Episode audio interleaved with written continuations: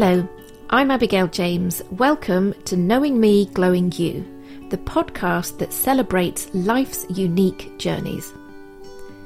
I want to inspire you wherever you are in your life, whether that be aging, career, family, or more internal goals of self discovery. Each week, I will be chatting to different experts, shining a light on their knowledge and own unique journeys. Today's guest is Dan Roberts, I sometimes a bit of an issue with this wellness industry, like you've got to have balance all the time.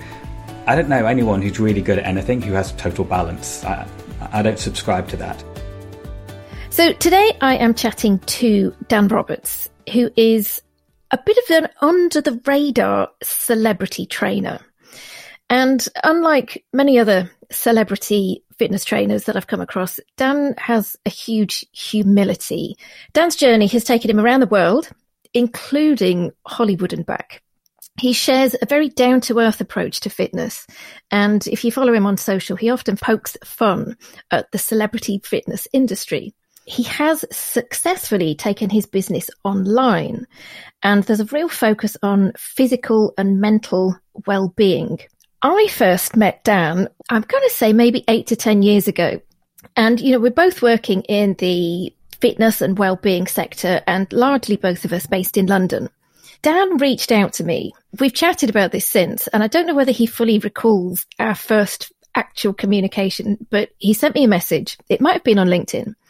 And at the time, I was working at a private members club called Grace Belgravia, which was in central London. And there was a gym there. It was high end. It was that celebrity PT kind of thing.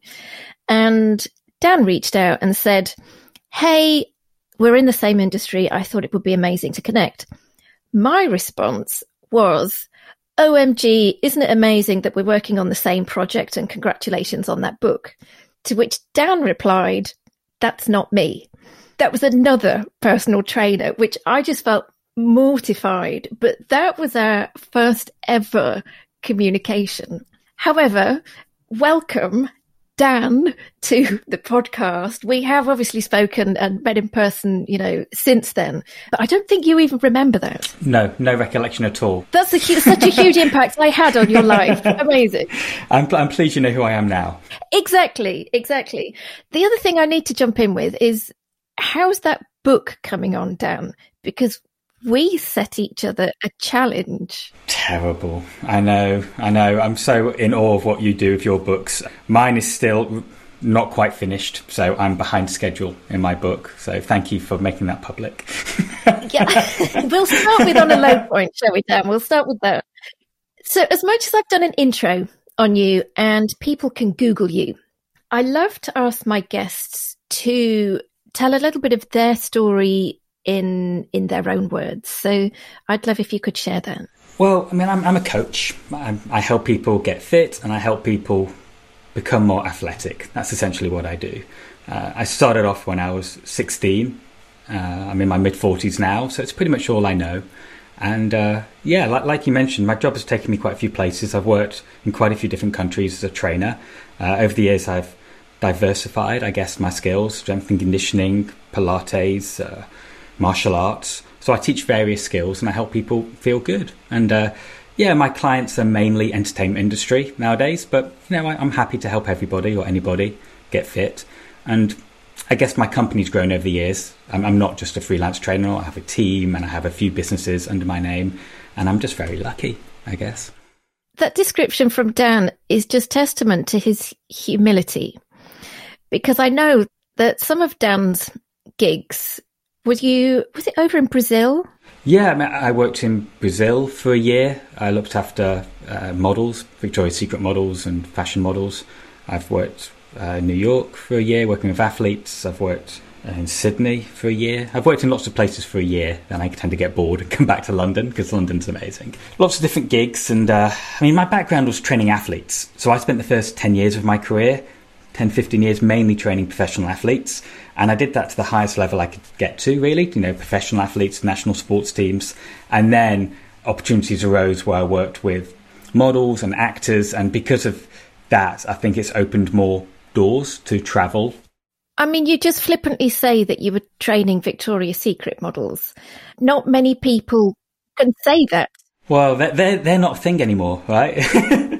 that was that was a big deal five years ago, but now it's like old news. But that that was that's a huge thing to do, and I know they're not a thing anymore. But I know their level of training, you know, their their physical fitness. It wasn't just yeah, but that was that was it's a lot of luck, and it's you very sort of call me humble, but I mean, how can you not be? There's there's so much luck, I think, in coaching in in my career anyway, because I went to Brazil just because I was with a girlfriend at the time, and she wanted to move to Brazil, and I moved with her, so we were living in Brazil, and I, I just happened started training a few models just because I was hanging out. I was I was quite. Uh, I was into going out and partying and stuff. I was younger and I met some people and and they knew that I was a trainer. And just one thing led to another. I ended up training a couple of well-known models over there. Then I trained the, the head of an agency, of a big agency, big model agency.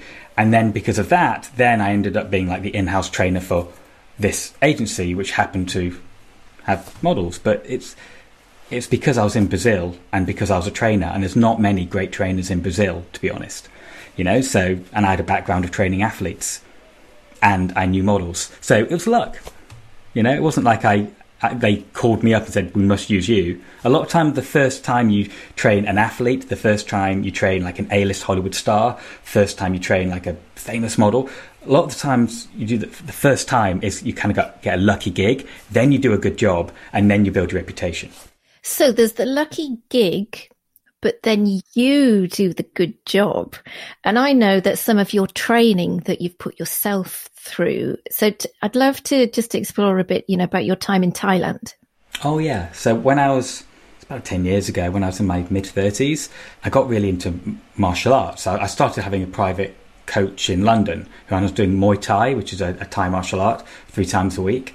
And I was doing that for a few, maybe like two, three months, and I got really into it. And I'm quite obsessive. I'm quite all or nothing, and I got. Uh, I was thinking to myself, how can I get better? And I decided to get really good at it. So I researched who kind of the the best Thai fighters were in Thailand, and I reached out to them and sort of saw if I could basically move over there and study under some masters. And uh, a couple said yes, so I moved to Thailand and lived with a master and spent a year training and then fighting in Muay Thai. It's cool. It's really cool. And that's a key thing of your difference is you're kind of like, yeah, I kind of like this thing that I was doing, but instead of just settling at that, you wanted to go that next level. If you want to be great at something, you have to go to the source. Like when I wanted to learn how to surf, I spent three months in Hawaii. When you, you know, like when, when you want to be good at something, go to the source and then just obsess about it. I, I think obsession is given a bit of a bad rep these days. I, I, like obsession. I think if you have to be great at something. Like if you want to set up a new business, you can't have a balance. You have to give up your social life, I think, for a bit or focus on it. If you want to, if you're very overweight, want to lose weight, that has to be your priority. If you want to do anything in life, I think obsessing, I think is actually quite good. And I sometimes have a bit of an issue with this wellness industry. Like you've got to have balance all the time. I don't know anyone who's really good at anything who has total balance. I, I don't subscribe to that. So you know, I'm obviously a business owner my, myself, and I say that I need to find balance in my life to help me do what I do. But I totally appreciate and get the obsessive because when you're in the zone on a project, you're actually, you're not going to get to the goal unless you are really focused. But I know me personally, I suppose I counterbalance that with then making sure I have what I call a little bit of mental downtime or whether I switch off from social media or, you know, just a bit more of a, a nurture for myself. And I know me personally, I need that. And I suppose that's where my balance comes in. So maybe it's not that daily balance. It's more those cycles. Yeah. That's the thing. And there's a semantical argument about balance. I mean, I want to have balance when I look back on my life when I'm 90 and look back. I want to make sure there's balance in there between relationships and career and my health and all these different things. But in any given day, I don't think there's much balance, and that's fine. So, with all of this knowledge and skill that you've got, I know you've progressed and evolved your business from the physical into very much the online presence and courses. And I, I know because I'm kind of just baby stepping into that kind of thing, the, the enormity of, of switching and evolving the business model. But you've got so much knowledge and skill out there. I, I would love for you to just share a little bit about what you've got with your businesses online, what, what the listener could delve into. The first thing is I have a couple of products, I guess, like workouts, which have evolved over time. The first one is something called Methodology X, which now I just called MX because it's easier to say. That came out of the time I had in Brazil training models. And also, when I moved back to London, I started working with Tess and other agencies in London looking after models. So, for a while, back like 10 years ago, all my clients were models. So, I, I decided to create a workout. And initially, it wasn't an online workout, it was actually a, a booklet. Actually, a model agency commissioned me to create a booklet to, uh, of exercises to give to their new models to get them ready for Fashion Week and I wrote it, and it was about 20 pages or so. And it wasn't great, to be honest, but it was, you know, it was just like a little workout. and then I found out within a few months that the models were sharing it amongst other models. And then I was like, oh, I, I, better make it better. So then I decided to actually create an ebook. And I sort of think I sold it for like five pounds, I think. I put quite a lot of time into that and people were liking it. And then when more and more people were liking it, I was like, you know what, I really should put some time into this. So I decided to spend like sort of six months writing it and I wrote like a 200 page ebook and I had uh, one of my clients do all like the filming exercises because it was accompanied videos.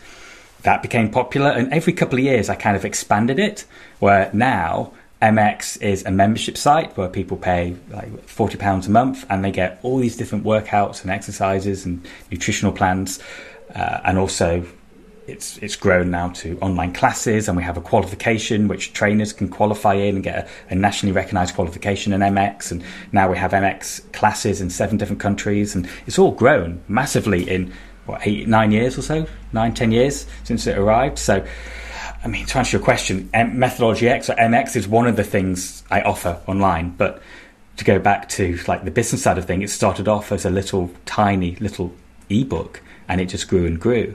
And it's one of the reasons I have so many things is I'm kind of old, you know. I started this many years ago. So as long as you don't sort of drop the ball and sort of do a different career for a while, if you've been in the same industry for 30 years, you'd expect for products and courses to evolve. So it's not like I'm that special. It's just that I've had a lot of time, you know, and that's why, you know, when the pandemic hit, my company already had quite a few different online things on the go because I've been creating them over the years.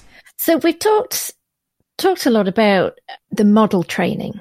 And I suppose my listeners, you know, the vast majority are going to be female. I'd love for you to share, you know, are there any key mistakes that as a female ap- approaching fitness or working out that we might you know fall into certain traps that we might be able to kind of save ourselves from that's a good question i mean I don't know if it's gender specific, but there are certain things I see people do which I think they shouldn't.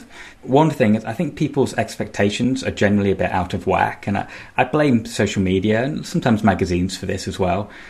Like the before and afters, or you know, getting like after after having a baby, having getting your body back in like three months, all that kind of stuff, and and all the before and after pictures you do on Instagram that sets up people to fail because people are expecting to have dramatic changes when they join a gym or start a new class.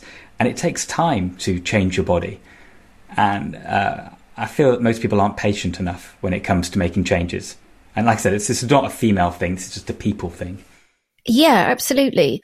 And would you approach training a female body different to training a male body? Yeah, I mean, but in so much there are many variables. So in the same way, I train someone different if they've got diabetes or not got diabetes, or if they're ADHD or not ADHD.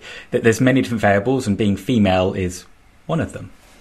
So ideally, you want to train for you and your personality and your unique physiology. Even if someone is six foot compared to five foot two, there's a difference in terms of how you would how a deadlift would look, or how you know how a squat would look, because the mechanics are different. Yeah, because I know over my adult life, I've dipped in and out of maybe having a personal trainer for a period of time. And if I'd have possibly just gone with the experience that I'd had with some of them early on, I definitely had some injuries as a result of maybe a male trainer possibly not fully appreciating a woman's body. Whereas I know every trainer, much like therapist and nutrition and everything else, we bring our own thing to the table. True. I think we all bring our own biases.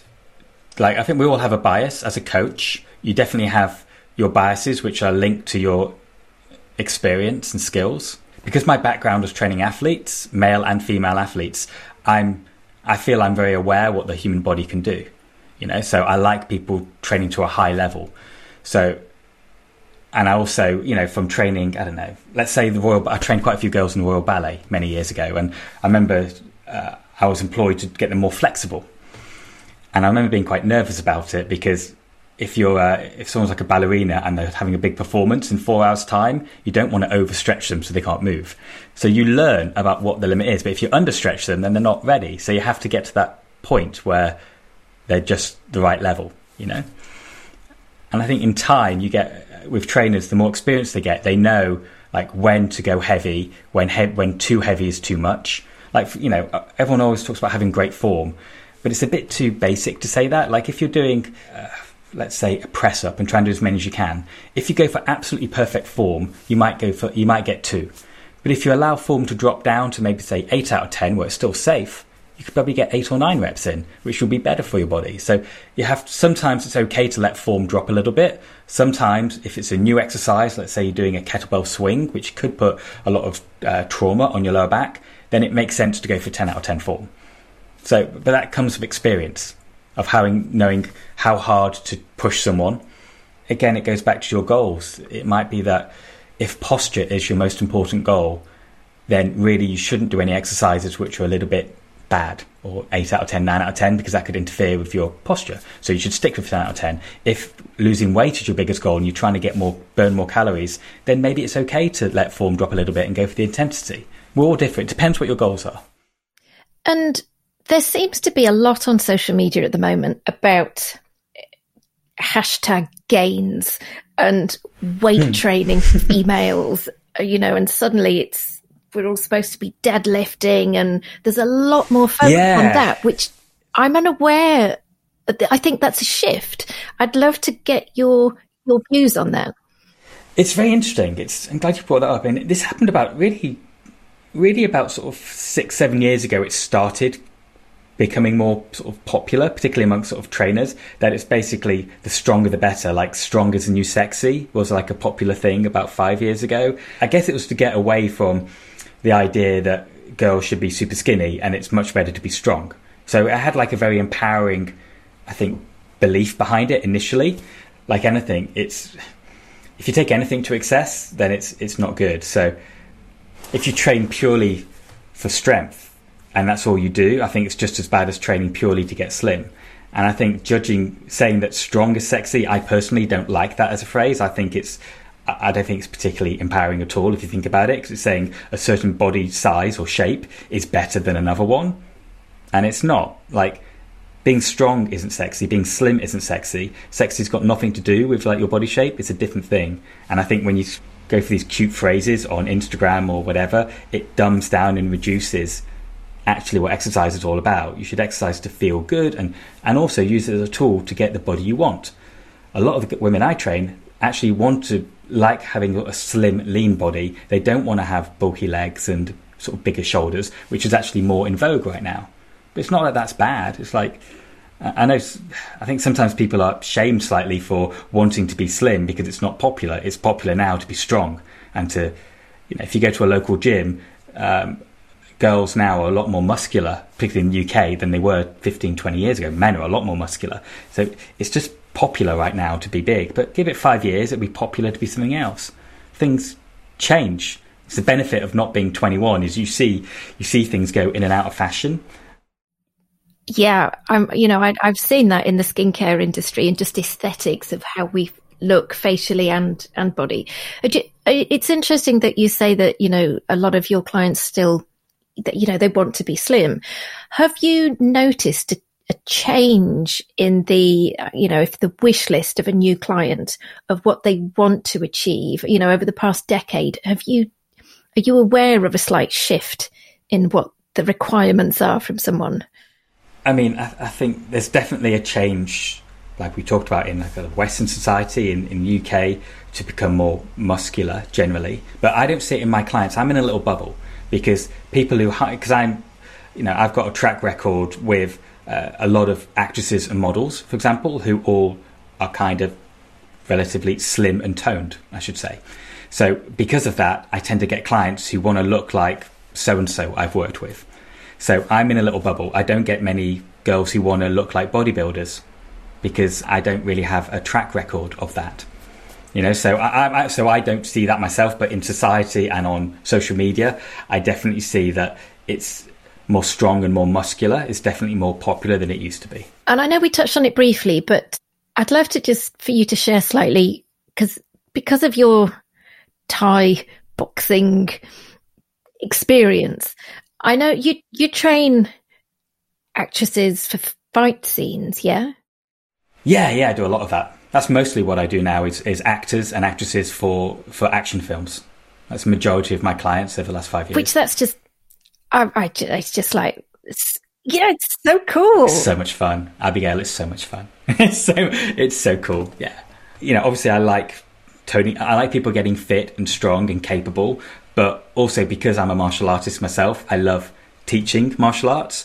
And also, I actually like actors. Most of them are completely bonkers, and it's like it's quite nice to talk to or hang out with extreme personalities. So yeah, I, I, love it. I love working with actors, and I love it when we have like choreographed fight scenes to train for because then you can kind of make your clients who are your friends like badasses on screen, and there's no cooler feeling than seeing a friend, someone you care about, doing some really cool stuff on the big screen, and you're like you feel proud. You know, it's nice.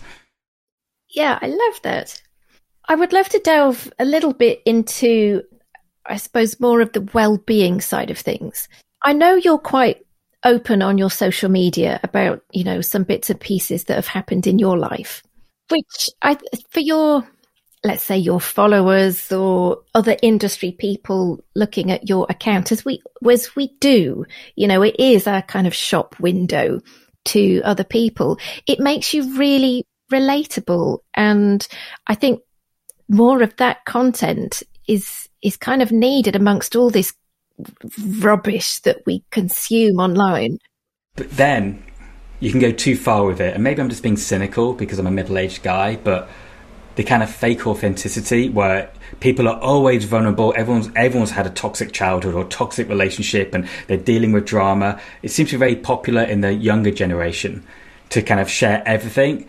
And the more you've been damaged, the more you'll get attention, and that's definitely a thing on TikTok and Instagram. Yes. And that makes me kind of like cringe a little bit where people are so open. You have to think is social media like a thing for you or if you're running a brand is it purely is it purely there to improve your brand because they are different things. I know if I did a video every day of an exercise and uh, I know twice a week I had pictures of me with a celebrity client and maybe one every six posts I showed some vulnerability, I'd be really popular on Instagram. And I know that because it's like a formula which a lot of people stick to.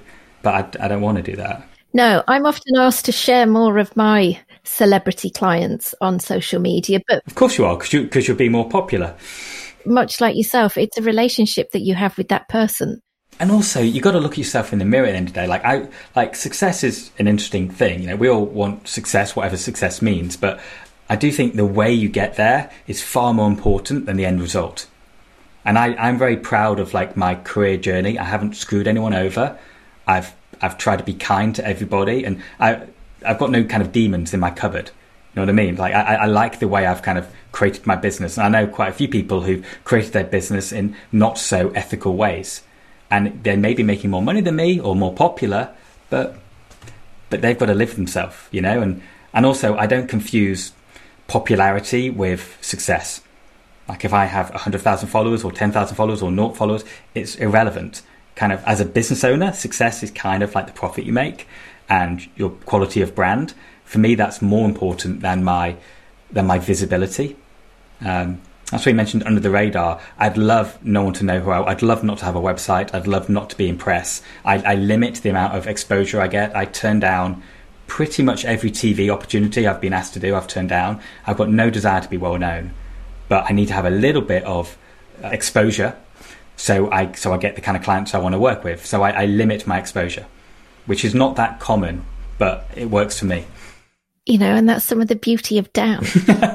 so you've mentioned a couple of times about age, you know, or actually you've been in this a long time. What are your views on aging? How do you feel about the aging process? Well, interesting question. Uh, I mean, it's the only way to stay alive to get older, right? So I quite like aging. I find it very interesting, actually. I find the process of, you know, as our bodies naturally change in age. I guess I'm not a huge fan of that, but um, but there's things we can do to like sort of improve it. I find it interesting how our interests and our attitudes change as we get older and that's it. I find it interesting. I don't I don't find it good or bad. I just you know find it interesting. We, we only have one life, and aging is a part of it. Because I think I know when I look back at you know I can say in my twenties, or, or to be honest, at whatever age you are, I think in our own minds we feel that we know everything at, at that age. And it's not until you get another handful of years on and you look back and you go, Oh my goodness, I was so naive. I knew nothing then, you know, and, and knowledge happens and life happens and you, it's, it's a learning along the way. Of, of course, of course. Yeah, totally agree. I, I was very, I, I've always been pretty confident as, as people go, like even from a young age. But I was kind of bordering on arrogant when I was younger. I thought I could do absolutely anything, and that helped me to make relatively bold decisions like move countries and travel around the world by myself and do all kinds of interesting adventures on my own, which I wasn't really equipped to do. But now, as I'm older, I I realise some of the things I've done have been quite silly, but I wouldn't change that. I wouldn't change any of that because it's part it's part of your journey, isn't it? And by the time you hit I know, forty, I guess you should really be humble because how can you not be? And you should be grateful because how can you not be? Look at what's happening in the world. Like the fact that I've managed to create a living by hanging out with cool people and making them look good. It's, it's amazing. You know, I, I, I feel so lucky. And it's not like I'm extra humble, I'm just awake. Open your eyes and see what's happening. If, if you're managing to make a living doing something you enjoy, how can you not be grateful? How can you not be humble? So now you're in your 40s. Mm, well in, yeah. Uh, in, well, I'm 45 and a half, so I guess I am. Thank you. Okay. well, hey, I'm 47, so I just need to make you yeah, make you feel as bad as possible. Yeah. um, do you approach your own fitness and working out now that you're into your 40s differently than before? I actually had my, an, uh, a slight argument with my physio. I, I see a physio every week for years because I do. I'm pretty active, and as you get older, more things break. And he, he said to me the other day, "It's like you can't act like you're 21 because I, I, so I don't, but I should do." I, I, should act accordingly. But uh, things I just love moving. I, I, don't train to look a certain way. I really don't care how I look. I, I, like moving and I like being capable, which means I like pushing my body in different ways. For example, I took up gymnastics when I was 43. What the Never hell? done gymnastics before. I really wanted to learn how to backflip. And obviously, someone who's, I'm not naturally very flexible. Um, I've never done gymnastics or dance and doing gymnastics three, four times a week, which I did for quite a few months that was that's took its toll on my body. I remember landing on my neck when I did a backflip. That's not good for you. We're not advising people in their forties to suddenly no, no, no, do as I say, not as I do. No, I think it's you know, when it comes to exercise, we're all in different journeys. We all do it for different ways. Like I said, I don't train to look a certain way. I, I'm kind of anti. I really don't care like how my body looks because it's it's just not an issue for me. And because I'm around my clients over 25 years, I've seen how you can change your body and when it's important to change your body, but the best way is not caring how your body looks. That's the ultimate way. If you pretend you don't care but really do care, that's pointless. But if you really don't care, that's liberating. And I just don't care. Uh, and because I'm sporty, I'm never going to be horrendously out of shape. So I guess it doesn't really affect me that much. I'm not going to suddenly be morbidly obese because I'm active and I like moving. And it doesn't make if you like rock climbing and surfing and trekking, you're going to be in okay shape that people aren't going to point and laugh at you. So I know that bit's fine. And because I'm happily married, I don't really care what women think of me. you know, so it's like, so it's, you know, I, so I train purely so I can be capable, so I can do things. So in lockdown, we actually met up for a coffee and because your wife had been really quite ill with COVID, we did a walking coffee and we walked around one of the parks because we literally we literally now live in the same village, Dan. Yeah. So we went for a walk around and we were just chatting. I was picking your brains on business and, and stuff. We were walking around for ages and ages and ages. And I was like, can we sit down, please? but then partway through us sitting down just for me to have a few sips of a tea, you're like, can we keep moving? Like, yeah. Sorry. Of course. But I find it hard to sit down. I find it hard to be still. You know, this is, this is my limit of sitting down for like an hour or so when we're talking, and then I have to move again. I, I yeah, a lot of nervous energy, I guess, but I'm, I'm not designed to sit down. That's why I don't work in an office. You know. No, that's great. But I was, yeah, I was like, okay, right, we're we're on the move again. Okay. Random question: Do you have any tattoos, Dan? No, no, I don't. I kind of missed that boat. Why do you ask that? Well, the next question: If you were to get something tattooed on you. So this is now something that's there for life. A word or a phrase. Is there anything that springs to mind that sticks with you? It might be something that motivates you or just something that means a lot to you or and it could be something just fun. Oh, a good question. I'll answer that in two ways. Firstly, regarding tattoos, when I was, I used to live in uh, the Cook Islands when I was 24 in uh, Rarotonga, uh, Cook Islands is in between, it's like five hours south of Tahiti. I ended up renting a flat and living in Rarotonga in the Cook Islands for quite a while, like seven, eight months or so. And I was going to get a tattoo there because Polynesia is where tattoos kind of started. And I actually had one mapped out, which was like a big thing from my finger, like snaking all the way up to my arm, like a whole sleeve. And I had it all designed. And I went to the tattoo parlor and he said it'll take about three days. I was like, fine, I'm up for it.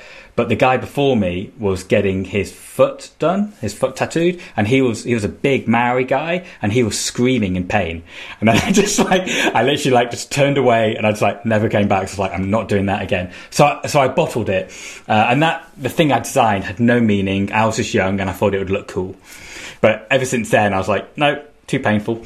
But uh, to answer your question properly, no. there is one thing I wear. There is there is one thing I wear. I wear a necklace which my wife bought me, which has a, a, a little like inscribed thing on it. Which I'll paraphrase it. I don't want to say exactly what it is because it's kind of personal, but it's uh, what she gave to me many years ago, which is essentially a thousand moons, a thousand stars, a thousand universes. I'd still choose you. That's beautiful beautiful.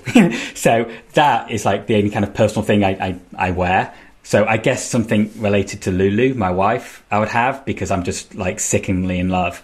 But aside from that, maybe something, so something to do with my wife, I'd put on there because I'm, like I said, happy. There's nothing that strong, and I think I'd regret it. Like, what carpe diem across my back? I mean, what, what you get? It's all a bit, yeah, it's all a bit. I, I find tattoos a little bit naff, to be honest. Well, I'm I'm desperate to get one with my daughter that we want to get matching tattoos. But right, the thing is though, Dan, we had this idea that we were going to get matching tattoos and we got the idea and then she literally sends me a photo. She's gone with her girl mates and she's got our tattoo. she's just gone and done it. And I'm like, What's she got? You know, she's got a couple of little ones, but this one, it was like a combination of my birth month flower and her birth month yeah. flower, and it's very delicate and it does look beautiful. Sweet.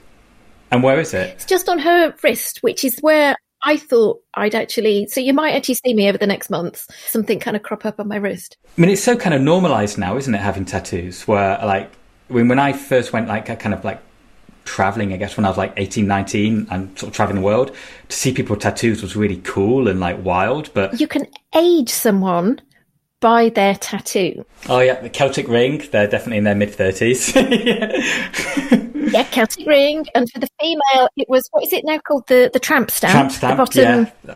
Yeah, so you can age someone by the style of tattoo they've had, which is fascinating. So, Dan, tell me a little bit more about your business school. Basically, I, I've been mentoring coaches for about 10 years now, like business mentoring. I love it. I love helping fellow coaches like grow their business because I've grown mine and I've done it very badly and slowly over the years and now it's gone well that I don't I don't want other coaches and friends to make the same mistakes. So I, I love doing mentoring and that that grown uh, grew a lot during the pandemic. Um, that part of my business grew massively in the pandemic because I guess a lot of coaches were like, "Shit, what do we do?" And you've got this online business and you've got things going on, and so I've mentored a lot more businesses, not just in my industry but in other industries over the last few years, and that that has kind of inspired a new side to my business, my Dan Roberts Group, which is my business, to have more things available to coaches to upskill. So the business school is actually a, a, business I own, which is part of the group of companies I look after, which has qualifications and mentoring, and very soon to be released a, a course, a year long course, which coaches, coaches can subscribe to and study, and enroll under, where they learn all about branding, marketing, finances, the mindset of a CEO, and uh, business planning and investment. All those things, I think, are helpful to learn as a coach. So it's it's, a, it's an umbrella of all different things to help fellow coaches.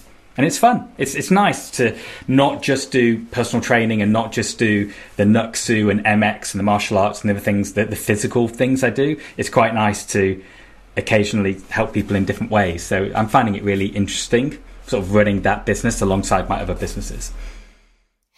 And I think actually, whether you're a therapist or a PT or a I don't know, hairdresser, whatever it might be. Actually, it's the business side of things. You know, you learn your skill, your trade, but the business side of it, you, you, you learn on the job, don't you? So actually, if you've got your career to, that you're then being able to share your learnings and your failings and everything else, that's, that's amazing. Yeah, it's it's it's really good fun. I think when you sign up to be a uh, be a nutritionist, a dermatologist, or skincare expert, or personal trainer, you don't necessarily sign up to be a, an, an, entrepreneur or a business owner. I didn't. I just wanted to coach people, and then you soon realize it's like, oh wow, I need to learn how to get clients. I need to learn how to stay relevant. I need to learn how to position myself and brand myself. And these things we just have to learn. Otherwise, you can't use that skill to help people. So it's like an, it's an integral part of being a coach or therapist and to, to understand how to market yourself. And I think, and nowadays, everyone is so focused. There's, it seems there is a lot of focus on social media where you see people who've done really well on social media, and the idea is like, oh, that's how I grow my business. I become really popular, or I become like you know I go on Love Island, or you know you become famous online, and then you can sell stuff. But that's that's not the way of doing. It. That's only one way of doing it, and it's not the most efficient way of doing it. You know, so I, I quite like the old-fashioned way of actually having a real business, which doesn't require being really popular on social media. It requires having strategy and business skills, and I like that because I can kind of be under the radar, but still make a lot of money. I think it resonates with a lot of other coaches. They don't want to be the next Joe Wicks or the next James Smith or whoever. They find that a bit not them and I totally understand that. And there's other ways of becoming successful than just being overexposed on a, a platform. So, one final question Do you have a song or a tune? Because I know with your online courses, because I've kind of signed up to one of them, you have playlists. So I, I know music is, is something that's really important to you. Um, if you're kind of not feeling it, if you're a bit down, a bit low, have you got one of those tunes? It could even be a few, or a certain artist that that is your go-to to lift your mood. Hmm, what a good question. I mean, firstly, let me say I, I'm quite lucky. I don't really get that down that often, so I'm very lucky like that. You know, I'm naturally quite grateful and I'm naturally quite kind of like optimistic, I guess, about stuff. So I don't often find myself in a bit of a, a slump where I feel like I need to be lifted up. And I do exercise, for, which for me is, I guess, like a therapy. I didn't, I guess, because I can't physically function without doing some sort of movement every day. So I guess I use that more than music. But song, well, let me think. I don't know about you, but my musical taste hasn't changed much since I was 18, 19. Like, I'm, I'm from Manchester and I when I went to university in the mid 90s, my favourite music was Oasis, The Charlatans, and Spiral Carpets, Stone Roses, or that kind of music, and it still is now. What I'd listen to now, my, my favourite album of all time is Screamadelica by Primal Scream, and there's a song called um, Come Together, which is nine minutes long, which sometimes I make my clients do bodyweight squats to until they finish. that that I love. I find it really uplifting, and there's there's not many words to it, but yeah, I, I, as a piece of music, I love it. it. Makes me feel good. So yeah, come together on the 1990 album Screamadelica by Primal Scream, an album everybody should listen to. Yeah, love it, love it. We're definitely from the same generation, Dan. Uh, so, what is next for Dan Roberts? In terms of me personally, uh, in terms of like my training and stuff, uh, I don't have I don't have any goals. I haven't had any goals for a while. I I actually like just the process of playing around, like with martial arts or with like strength training or sometimes running. So I just sort of go with the flow. I go with however I feel. So my training is on purpose, kind of unstructured, and I, and I like that. It's not the most efficient to uh, if I wanted to get in better shape for example, but I don't care about that. So, so training, I'm just going to carry on doing what I'm doing, just playing. Exercise is play, so I'm just going to carry on playing. In terms of my work, I reached my goals quite a few years ago in terms of my personal training part, about maybe like 10 years ago, in terms of charging what I wanted to charge and training who I wanted to train. So that side of thing, I'm, I'm happy just maintaining.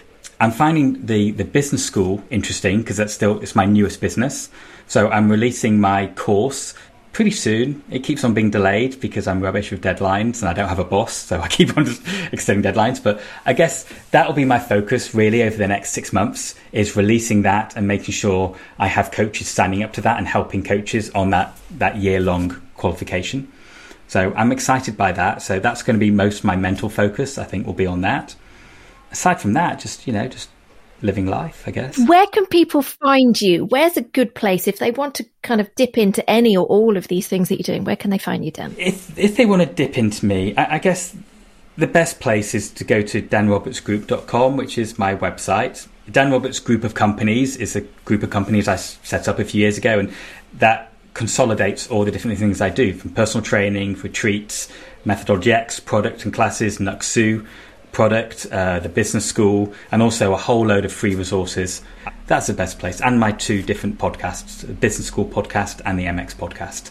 Um, and you've been a guest on my MX podcast, so I people have. should listen to that, where we talked about skincare and I showed my ignorance about everything to do with skin and looking after one's skin. Yeah, this is why we haven't talked about skincare at all with you or male I know grooming not because I'm, whatsoever. I'm the worst. we can talk about male grooming. It'll just be a very short conversation because I do very little of it. So. Brilliant. It's the benefit of not being as vain as I should be, because I don't do any grooming. So, Uh, Dan, this has been an absolute pleasure chatting to you. Thank you so much for, for being so open and uh, giving us your time. So thank you. Thank you so much for listening to Knowing Me, Glowing You. I hope you enjoyed the chat as much as I did. If you'd like to learn a little more about what I do, you can always pop over to my website, abigailjames.com, where you can stay up to date with everything I'm up to. If you're into your skincare and well-being, I think you are really going to enjoy my latest book, The Glow Plan. It's a four-week plan to aging well from the inside and out. If you enjoyed today's episode, it's really appreciated if you would subscribe and share the podcast with your friends and family. Thank you so much for listening. I hope today's episode might have given a moment of welcome distraction from your day and offered a glimmer of inspiration and happiness.